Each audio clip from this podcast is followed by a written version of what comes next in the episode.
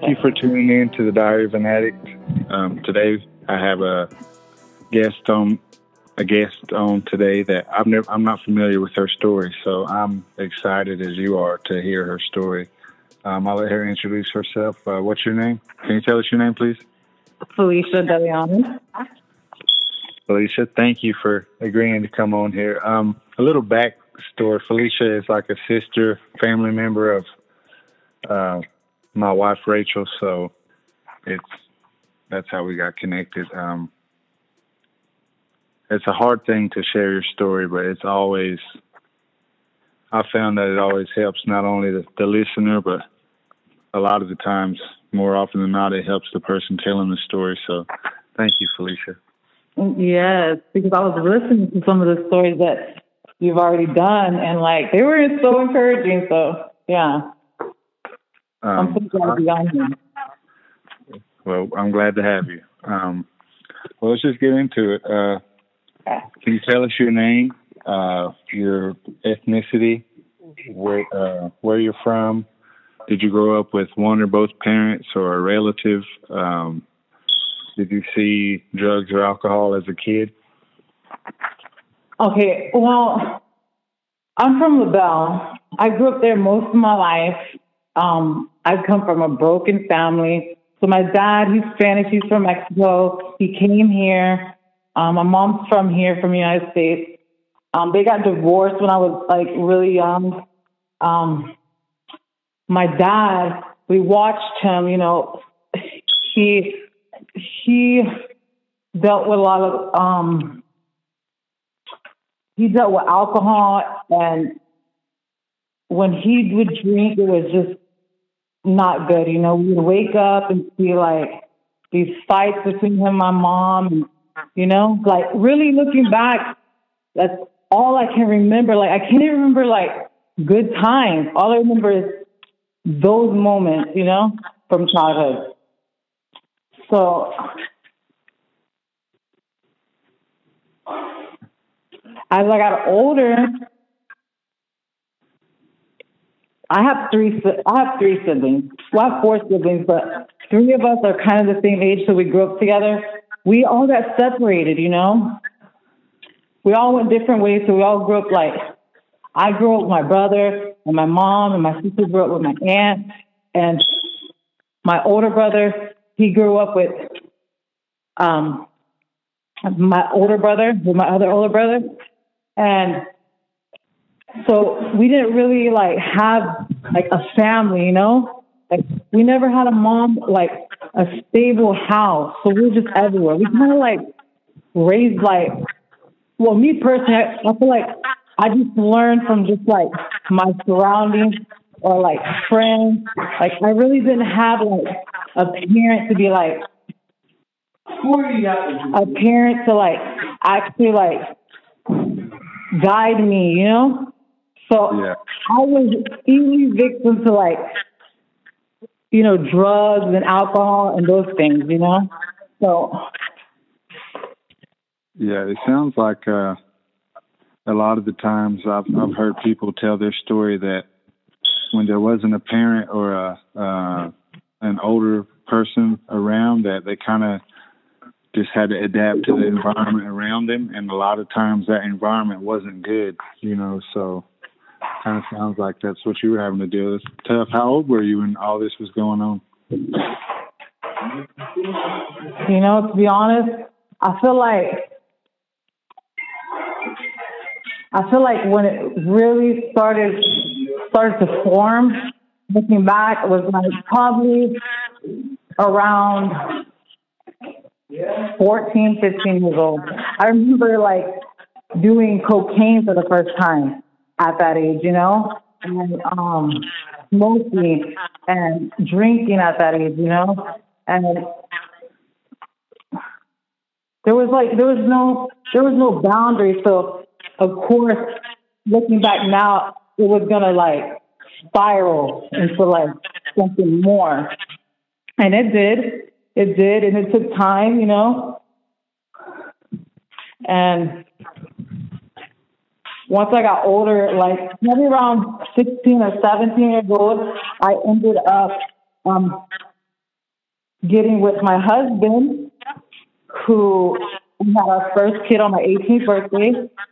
Um, and even then, like in that relationship, in that marriage, me and him, like we we were doing drugs together, you know. And I've seen a cycle looking back, like, okay, now I'm bringing these things into like my marriage, you know, and eventually, like,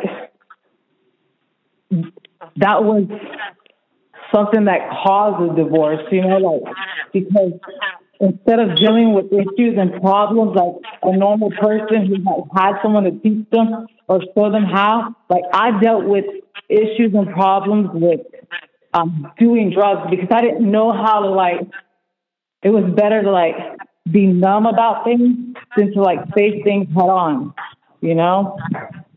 Yeah, I, I get that completely. Uh, that was one of the biggest allures for me as well was being able to just kind of check out and not have to deal with anything really besides making sure I stay breathing, you know. Yeah. fun, you know. I, I get what you're saying totally. Yeah, so Uh, now I feel like I'm starting life all over again, like learning to deal with problems. Like everything that I've ever pushed to the side that I have ignored, like now I have had to like face them, you know, and it's just been one step at a time, you know, trying to get Yeah. through it. Yeah, it's uh it seems like I know for myself, it seemed like as time passed, I felt like I had pushed this stuff to the side for so long and so much time had passed that I was like, it ain't that bad. But then, you know, when I got sober and I, I quit running from my emotions, um, man, it was worse, way worse, like 10 times worse, you know, just because I hadn't allowed myself to feel emotion for so long. Uh, hmm I didn't like to feel anything that wasn't like a warm emotion, you know. So if it wasn't warm and fuzzy, I immediately checked out of it by getting high or drunk or both. Yes. And you know, Jesus, like, I found Jesus along this journey. You know, like, he has become, like, my best friend. Like, I didn't know, like, you could have, like, like a relationship with him. Like, nobody ever taught me that, you know? Like, like, he, man, he's brought me through this, this walk, like, he's been like the reason that I'm still going. He's Who introduced you to Jesus? Do you remember where you were? Um I do. Um well I've always kind of known about him because my grandma used to always like used to always make us pray and like, you know, I used to always see her like read the Bible and stuff. But I never like really I don't think I've ever really like thought about who he was. Like thinking back, like I never really like thought about like who he really was. So like this was like about four years ago. I was um I was in my apartment and like I had like this encounter with him. Like I had an encounter with him and I really didn't understand like I, I like I can't explain the encounter. I just knew like someone was in that apartment with me. You know, I was just going through it really bad and like so I'm like I was like, God's here, God's here and I just didn't know like I didn't really know how to like to understand what was going on. So I had a friend who used to be a Bible school teacher. And so I, I write her on Facebook and I'm like, I was like, Miss Shelma, I was like, you're going to think I'm crazy, but I was like, God was in my house. And she's like, she didn't write me back. She ended up showing up at my doorstep. And she comes in and she starts talking to me and she's like, Felicia, nobody's ever seen God, but what you had was an encounter with the Holy Spirit. Then she started telling me about the Holy Spirit and about Jesus. And I was like, okay, well, I need to know who this Jesus is. So I called up one of my friends who goes to church, and I was like, hey, do you think that you could take me to church? And she came pick me up. And when I was standing in there, I just remember looking around, and like everybody was worshiping him, like everybody was crying, and I'm just like, I was like, I want to be like this, you know? I want, I want this. And this lady comes up behind me and she puts her arm around me and she says, God's going to wash all this darkness away from you. And He has. And so I made it a mission to read that Bible and I've read it and it has like changed my life reading that. That's awesome to hear. Um, Yeah. do you have uh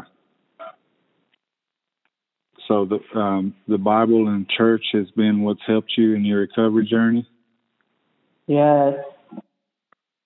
Yes. I think that's the only thing that's really helped me. Have you um done any like twelve step meetings or you just just go to church and just have your relationship with Jesus? Mm, Well, I go to a, um, I go to this church in LaBelle called um, the Pit Bull Ministry, and um, so on Thursdays it's when they they have the um, they have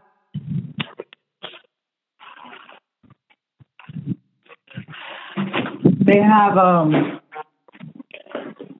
the St. Matthew's house there. And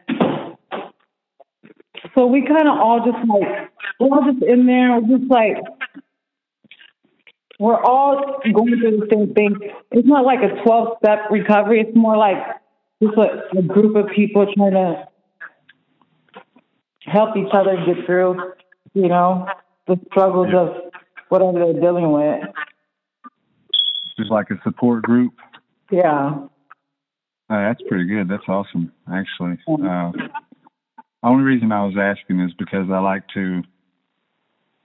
I know that everybody's recovery journey is different, and I like to ask you things that have helped you along your recovery journey, so that maybe someone listening can, maybe that'll help them too, because we all don't do the same thing. I mean, we kind of do, but we don't. You know what I'm saying? Yeah.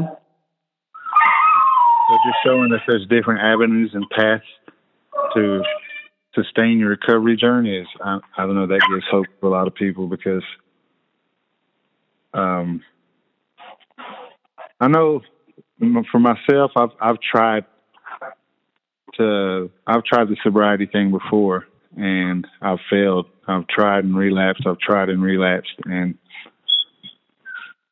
a couple of the times, I mean, I think I was, I, I think I wasn't like fully committed to changing my life at the moment, but I know that one of the programs that I was trying to go through, I'm not going to name it, but they kind of was, they kind of gave gave the vibe that you either had to do recovery the way that they saw it, or they didn't think that you was going to be able to do it, you know, and Yeah. I don't think that's helpful for anybody to say it's either this way or you can't do it because there's a lot of different ways for you to sustain your recovery, you know.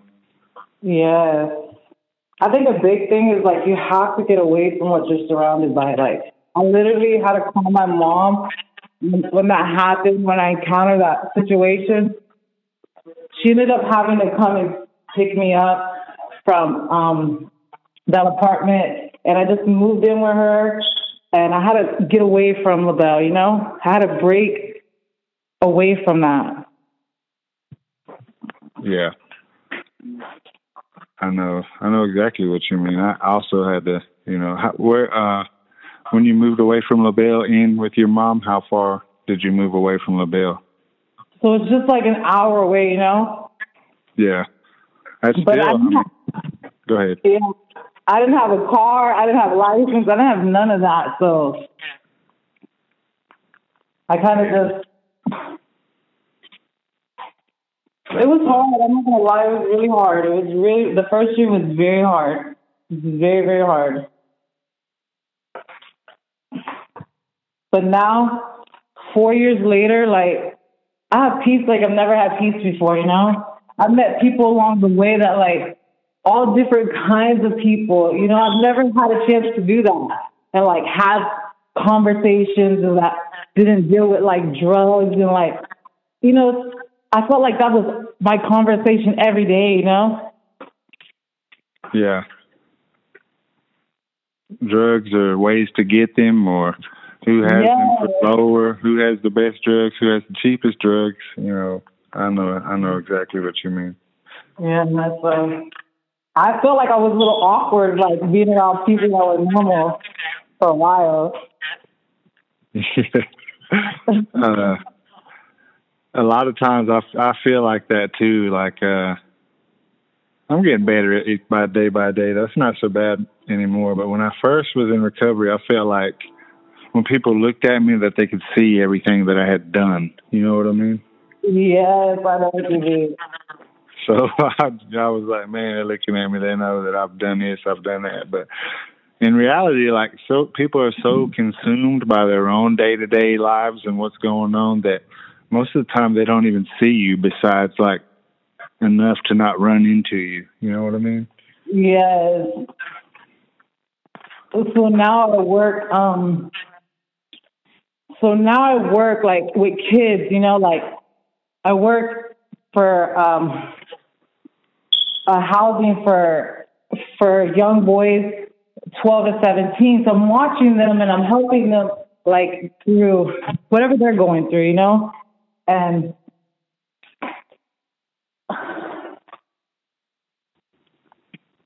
i feel like this generation you know like it's it's it's consumed more with what we've been through like what i've been through like it's m- like ten times more on this generation. It's more like like these vapes and stuff. You know, like they're more like they can smoke them anywhere. You know, they take the it's it's a lot harder for them. But people like me, you, and people who, who went through that, like they need us. You know, they need us to like they're more they'll be more open to like talk to somebody who's who's been there and done that and you know who not feel like they're not going to be judged by that person you know? Yeah. Kind of let them uh, learn from our mistakes you know um, yeah. I feel like that i understand what you're saying. I i i try to do that myself you know. I i talk a lot. I I ask not really. I don't think they're difficult questions sometimes, but I ask questions that a lot of people don't ask, you know, just to show you that I I mean, I really do care. So I feel like when you when you're open and vulnerable with kids, it allows them I mean, not just kids, but anybody. When you're open and vulnerable and telling your story and showing what you've been through, it allows them to feel comfortable enough to do the same. Yes. So, when you can have those conversations, you know, you really get down to the nitty gritty and not just because a lot of times, you know, there's still stigmas surrounding mental health and addiction, and yeah, that's just one way to break it a little bit at a time. You know, it's just to have these conversations like this. Yeah.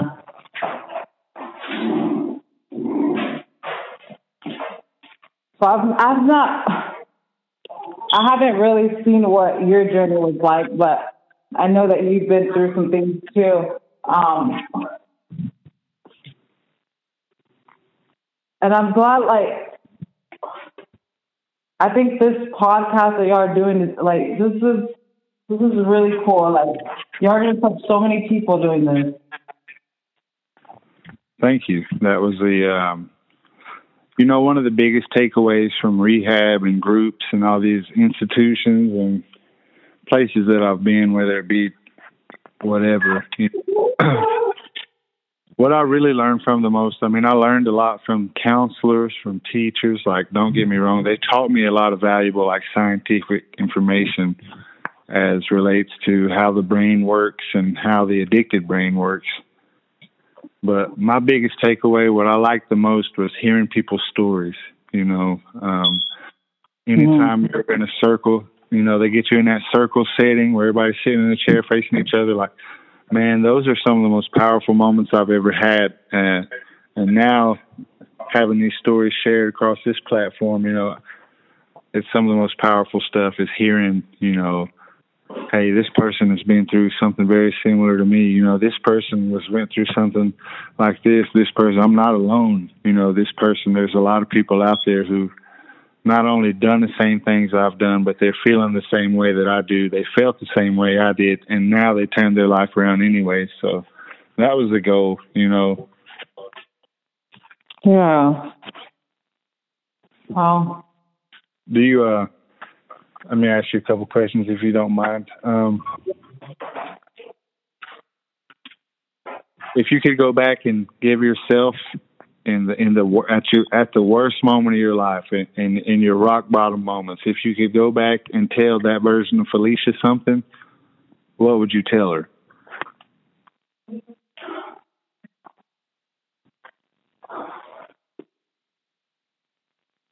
I would tell her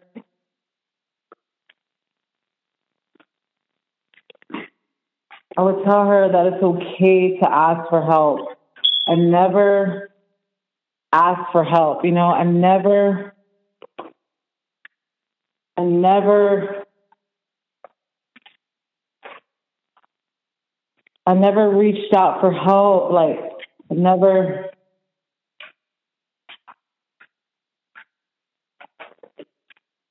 I didn't know like how, like I was too scared, you know.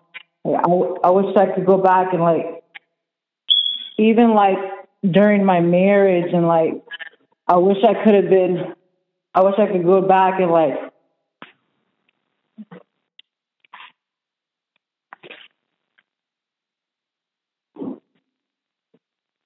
You okay, Felicia?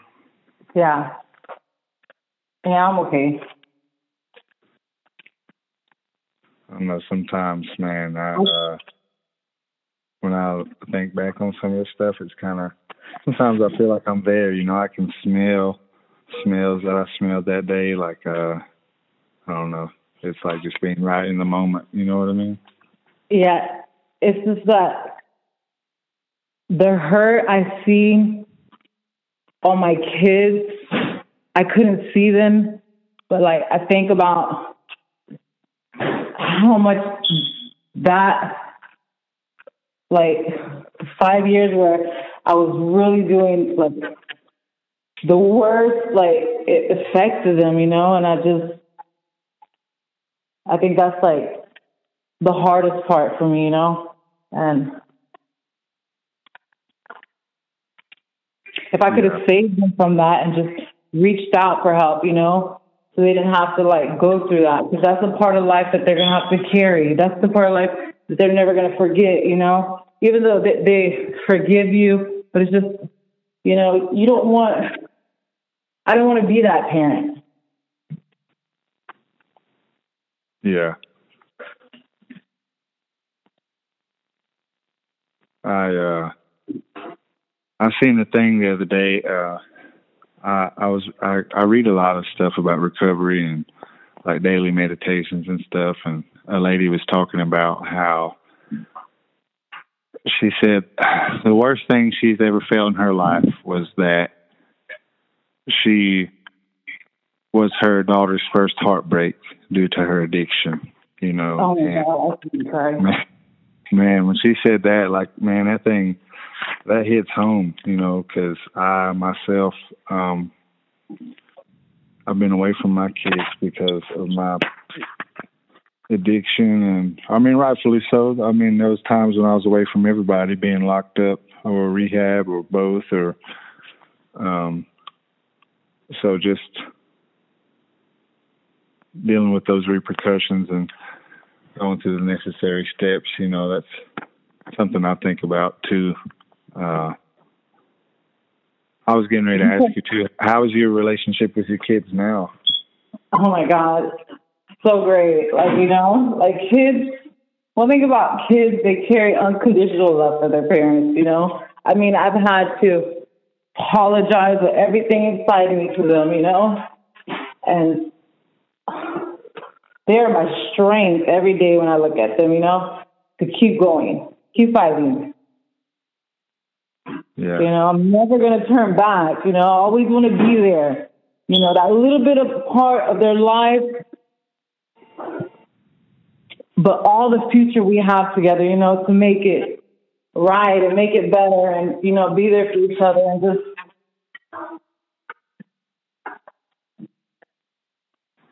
Yeah. Uh, I do want to add to you did. I know you were giving yourself grief about uh, not reaching out for help, but when you were telling your story, you said that you did finally call your mom to come get you from that place, you know. So, I mean, although you probably don't think you did as soon as you should have, you still did, you know. A lot of people, they, they let their pride get in the way of ever making that call for help, you know, and then they stay in this cycle of, you know, those cycles of, you know, uh, either being high or withdrawn or trying to get the next high, you know, in that cycle of where nothing else matters outside of that when you're in it, you know, not not your kids, not your health, not eating, not drinking water, not bathing, not even having somewhere to sleep sometimes, you know, so. You know what's crazy is because why I encountered Jesus in that place is because he took all my withdrawals away, like in one second. And that's the encounter I had. Like they were just gone. And I couldn't explain it. And like, I was sitting, I remember sitting in that apartment. My best friend lived right next door to me.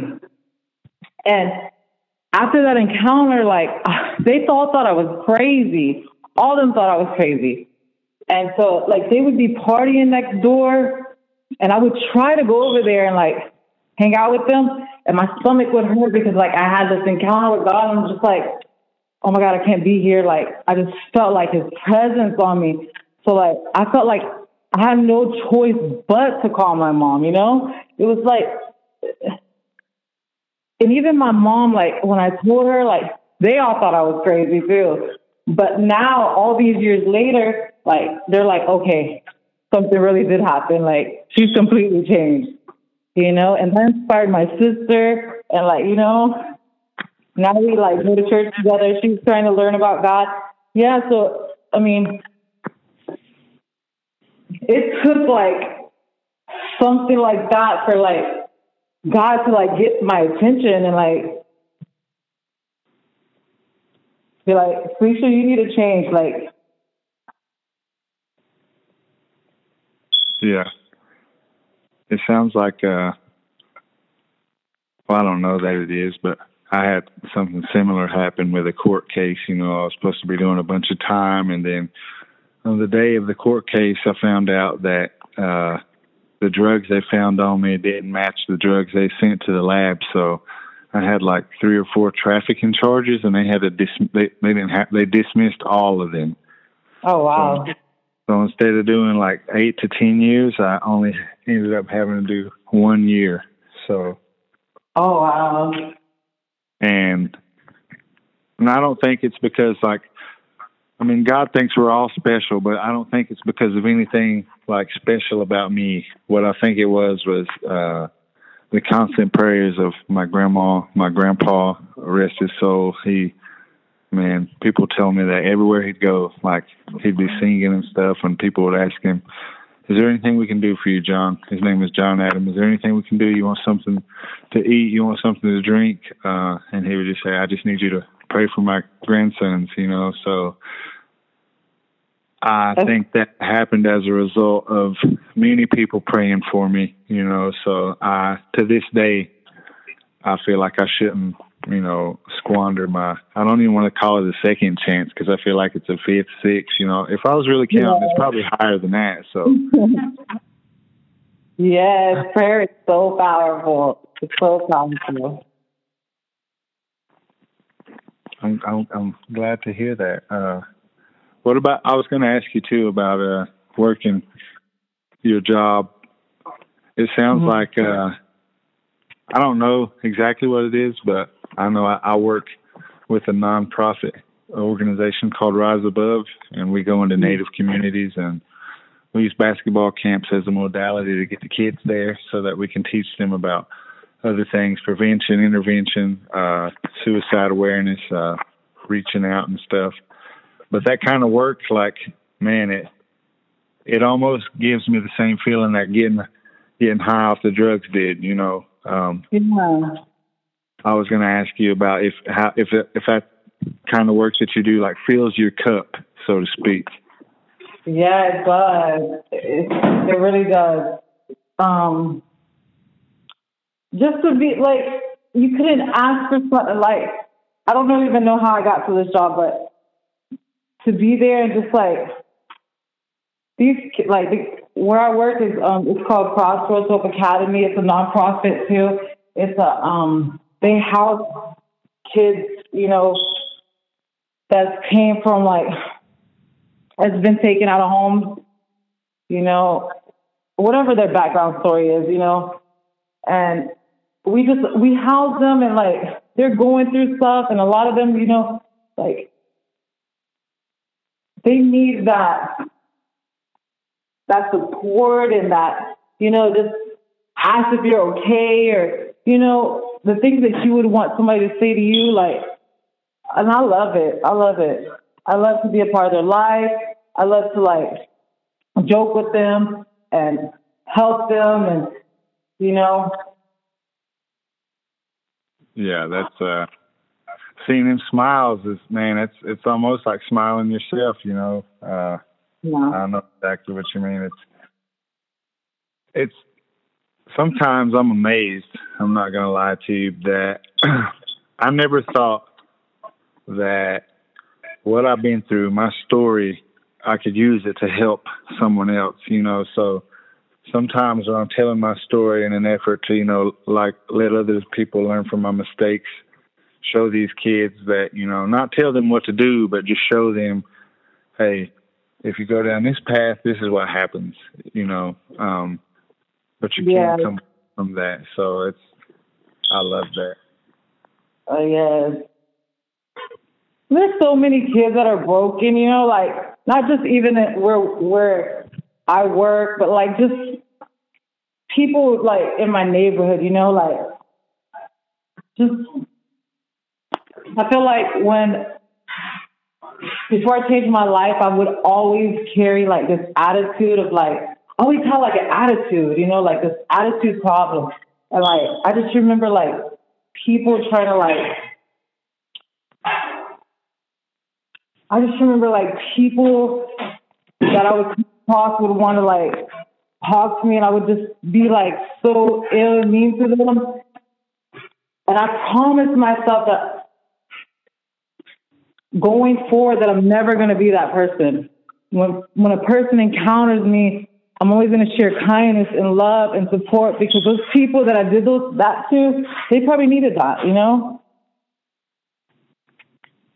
Yeah. Sometimes, you know, you never know what somebody's going through. You know, you, the, your kind word might change somebody's day, or Yeah. kind gesture, just a kind attitude of just having the courtesy to ask somebody how they're doing. You know. Um, we have some listeners, Felicia, that that still struggle, that are still struggling with. Uh, whether it be a food addiction, drug addiction, uh, drinking alcohol. Um,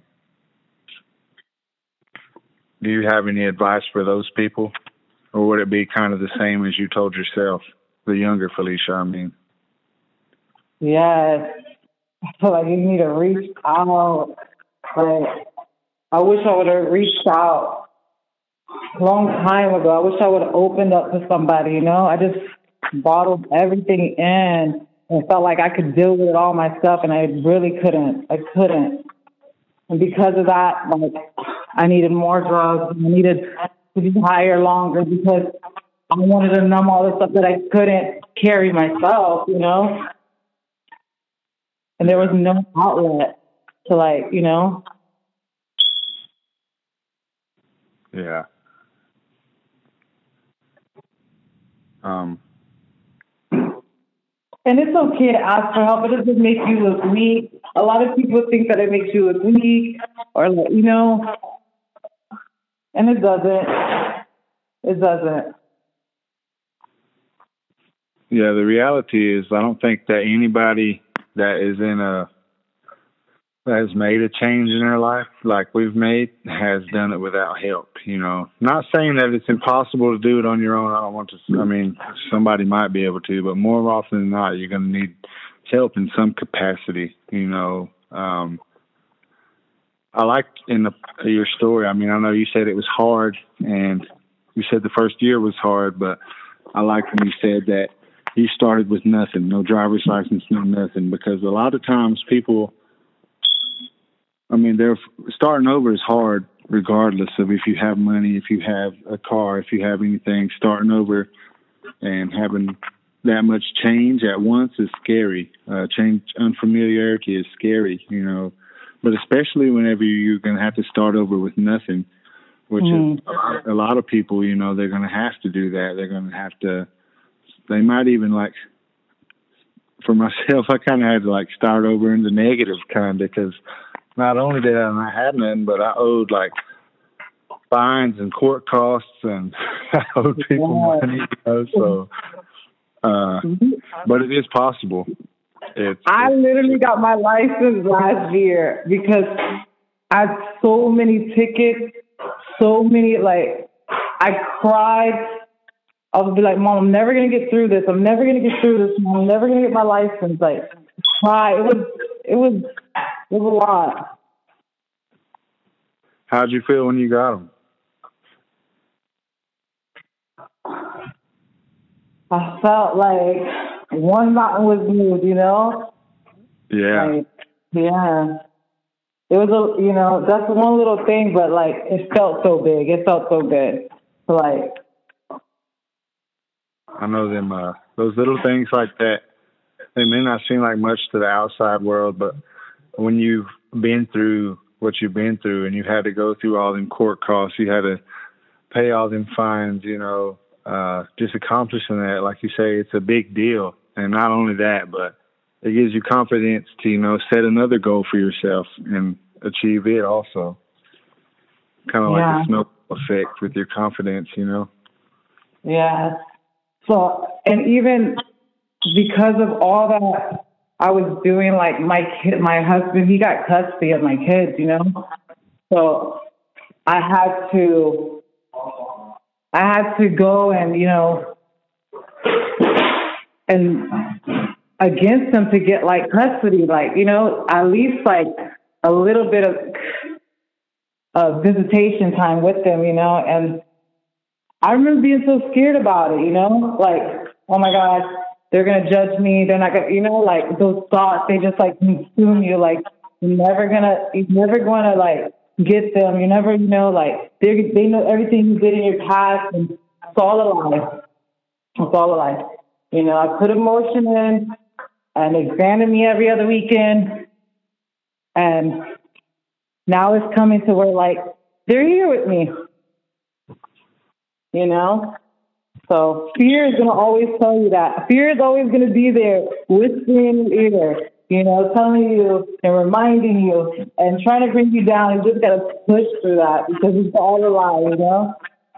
People are willing to help those who are trying.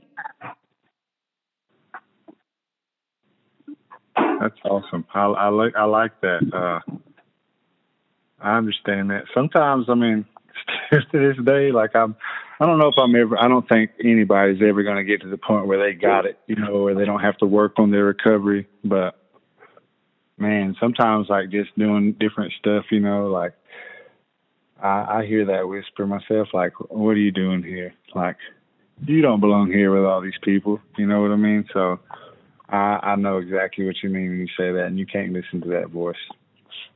Yeah, because he's there. That voice is there. I still struggle with that voice. Even everywhere I go, I'm still because I'm. I don't feel like I'm too. I feel like I'm still kind of. This walk is still kind of new, even though it's been a few years. Like it's still like it's it's still kind of like fresh because I feel like barely learning and like being able to put myself in society as like, you know, and try to be normal and do like normal things. And so I hear that all the time in my head. When you do hear that, what do you uh, what do you do to to alleviate that, or what do you do to?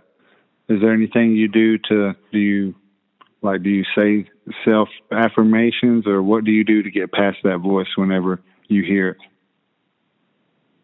Yeah, I just you know I just I just remind myself like Tisha, look at where you come from, girl. Like like every time you say that to yourself, you keep going and you, you keep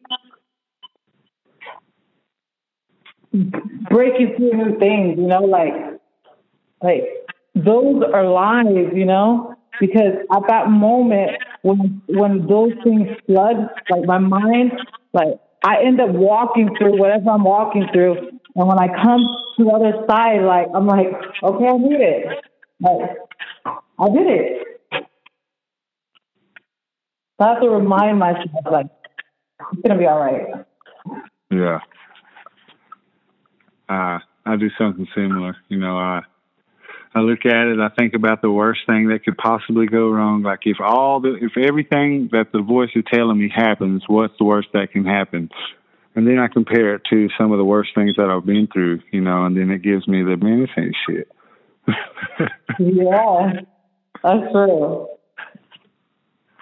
My friend always tells me that. He's like, Tisha, you remember when you used to ride around with all that dope? You was never scared. Now you scared of this? I was like, you're right, you're right. Uh, for real, that's it. Uh, uh, mm-hmm. Well, Felicia, thank you for sharing your story. I I love hearing people's story, especially when it has the happy ending like this. You know, I'm a I'm a sucker like that for stories and movies. You know, I like the happy endings. Um. I know that I know your story is going to help somebody. I mean, it helped me. I enjoy listening to people's recovery and learning stuff that helps them. You know, I really like the thing you said about the fear voice. Uh, so I just want to say thank you for being vulnerable enough to share share with us your story. You know, uh, dark parts and all. Thank you for having me.